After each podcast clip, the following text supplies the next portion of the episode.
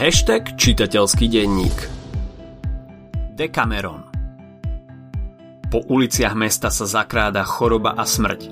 Ľudia hromadne utekajú z Florencie v strachu, že sa opuchnuté čierne bulvy objavia aj na ich telách. Kto môže, odchádza na vidiek.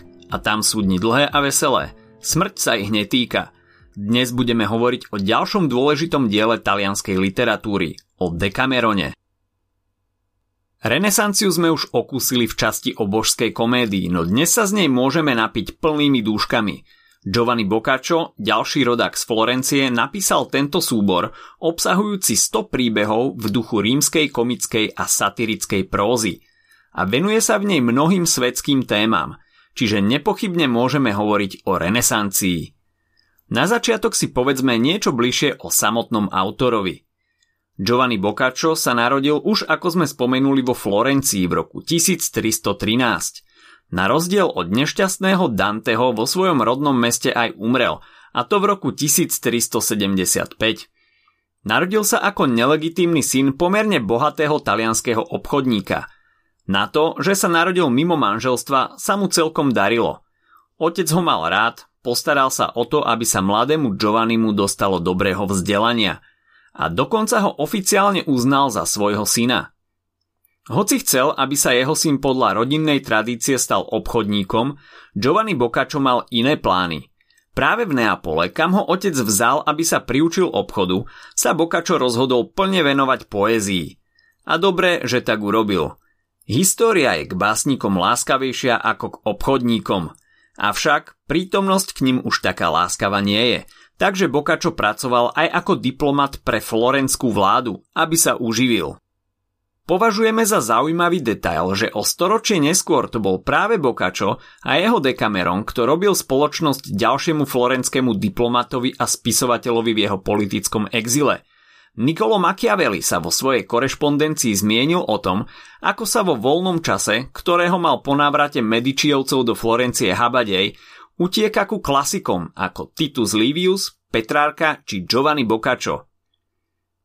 Mimochodom, Boccaccio bol veľmi dobrým priateľom ďalšieho slávneho básnika a dôležitej renesančnej osobnosti, Francesca Petrárku, ktorý po sebe zanechal rozsiahle dielo s názvom Sonety pre Lauru.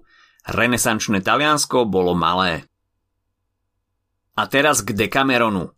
Dnešnú časť sme otvorili dramaticky, opismi morovej epidémie, ktorá postihla Florenciu v roku 1348 a pripravila o život jednu tretinu Florenťanov. Všade prítomná smrť, nekonečné utrpenie navôkol a tým aj neustále vedomie vlastnej smrteľnosti. To všetko vyvoláva v ľuďoch rôzne emócie a núti ich utiekať sa k rozličným obranným mechanizmom. Prejavuje sa či už zvýšeným záujmom o náboženstvo, alebo naopak, ako to bolo aj v 20. rokoch po prvej svetovej vojne, snahou zabudnúť na krutú realitu a namiesto toho sa zabávať, kým sa dá. Decameron je séria príbehov desiatich ľudí, siedmých žien a troch mužov. Tí utiekli z Florencie na vidiek, aby tam prečkali morovú epidémiu. Dohodnú sa, že izoláciu si skrátia a spríjemnia rozprávaním príbehov – každý deň si spomedzi seba zvolia jedného, kto bude určovať tému príbehov. Každý rozpovie jeden príbeh, každý deň počas desiatich dní. Dokopy teda dielo obsahuje 100 krátkých príbehov. A odtiaľ je aj jeho názov.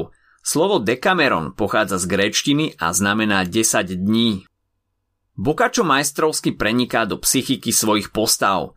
Vykresluje ich ako neuveriteľne živé a skutočné a ponúka cenný zdroj opisov života v 14. storočí. Vďaka jeho ostrovtipu a kritike súčasníkov je nám jeho dielo blízke i dnes. Kniha začína úvodom, v ktorom sa autor prihovára čitateľom a predstavuje svoje postavy. Zároveň však opisuje hrôzy moru, jeho rýchle šírenie a prvé príznaky, opuchy pod pazuchami, na krku a v oblasti slabín, ktoré nazýva Gavo Cholli, a opisuje, že často dosiahli veľkosť vajca či jablka. Potom sa na tele chorého začali objavovať čierne škvrny a tie zvyčajne znamenali skorú smrť.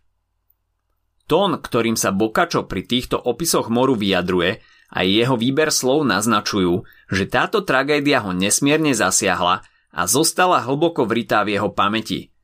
Pomerne často spomína aj Boha, rovnako aj jeho postavy v diele vyjadrujú svoju vieru alebo sa na Boha odvolávajú.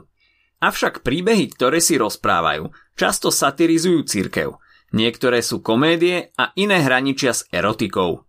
Mimochodom, Decameronom sa zrejme inšpiroval aj istý anglický autor. Typnete si jeho meno a názov diela?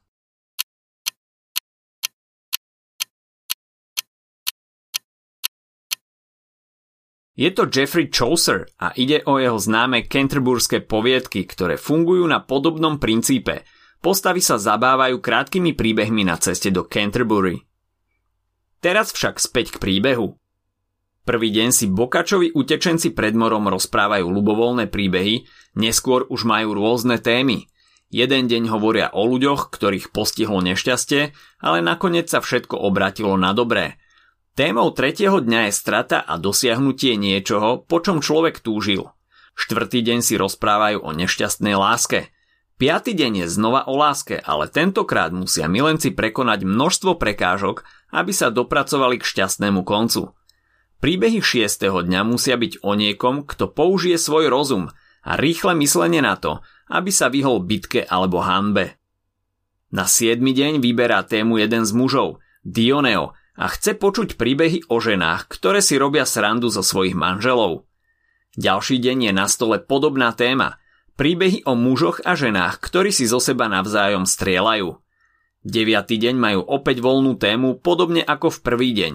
No a na desiatý deň, aby to zakončili s vážnosťou a cťou, si hovoria o rôznych dobrých a šlachetných skutkoch. Mnohé z sú prepracované zo starších rímskych či starofrancúzskych príbehov – a niektoré z nich kritizujú cirkev. To však neznamená, že Bokačo by v Dekamerone odmietal morálku. Práve naopak. Jednoducho videl skazenosť a korupciu, ktorá v renesančnom Taliansku často vládla vo vnútri cirkvy a určite nie len v Taliansku a nemohol to nechať len tak. Na záver sme si pre vás pripravili ukážku. Pozrieme sa bližšie na štvrtý príbeh z druhého dňa – Čiže jeden z príbehov o ľuďoch, ktorých postihlo nešťastie, ale nakoniec sa všetko obrátilo na dobré. Hlavnou postavou je istý Landolfo Rufolo. Bol bohatý, ale chcel mať ešte viac, tak naložil loď tovarom a vydal sa na ostrov Cyprus, aby tam všetko popredal. Keď však prišiel, zistil, že podobný tovar priniesli už pred niekoľkými dňami. Musel ho teda predať lacnejšie, čo ho však takmer priviedlo na mizinu. Potom predal svoju loď, Kúpil si ľahkú plachetnicu a stal sa pirátom. Celkom očividne trpel krízou stredného veku. Keď už prepadol dosť veľa lodí a zdalo sa mu, že toho má dosť, chystal sa na návrat domov. Ale vtedy ho prepadli dve janovské lode a Landolfo padol do zajatia. Lode však našťastie, našťastie pre neho, stroskotali a on skončil na ostrove s truhlicou plnou drahokamov. Na ostrove žila jedna žena, ktorá mu pomohla dostať sa domov. A keď už bol Landolfo konečne doma a poďakoval Bohu za šťastný návrat, diamanty popredal, časť peňazí dal žene, ktorá mu pomohla a bol bohatší ako predtým. Poučenie? Staňte sa pirátom a nechajte sa zajať loďami, ktoré prevážajú drahokami. Predtým skontrolujte počasie, aby ste si boli istí, že príde búrka a vy stroskotáte s truhlicou diamantov. Ak sa ti dnešný podcast páčil, nezabudni si vypočuť aj ďalšie epizódy z Kultegu alebo našej série hashtag čitateľský denník.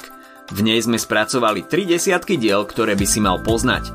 Potešíme sa, ak nás ohodnotíš na Apple Podcasts, napíšeš komentár na YouTube alebo dáš odber na Spotify, aby ti nič neuniklo. A nezabudni o nás povedať kamošom. Počujeme sa pri ďalšej časti Skultegu.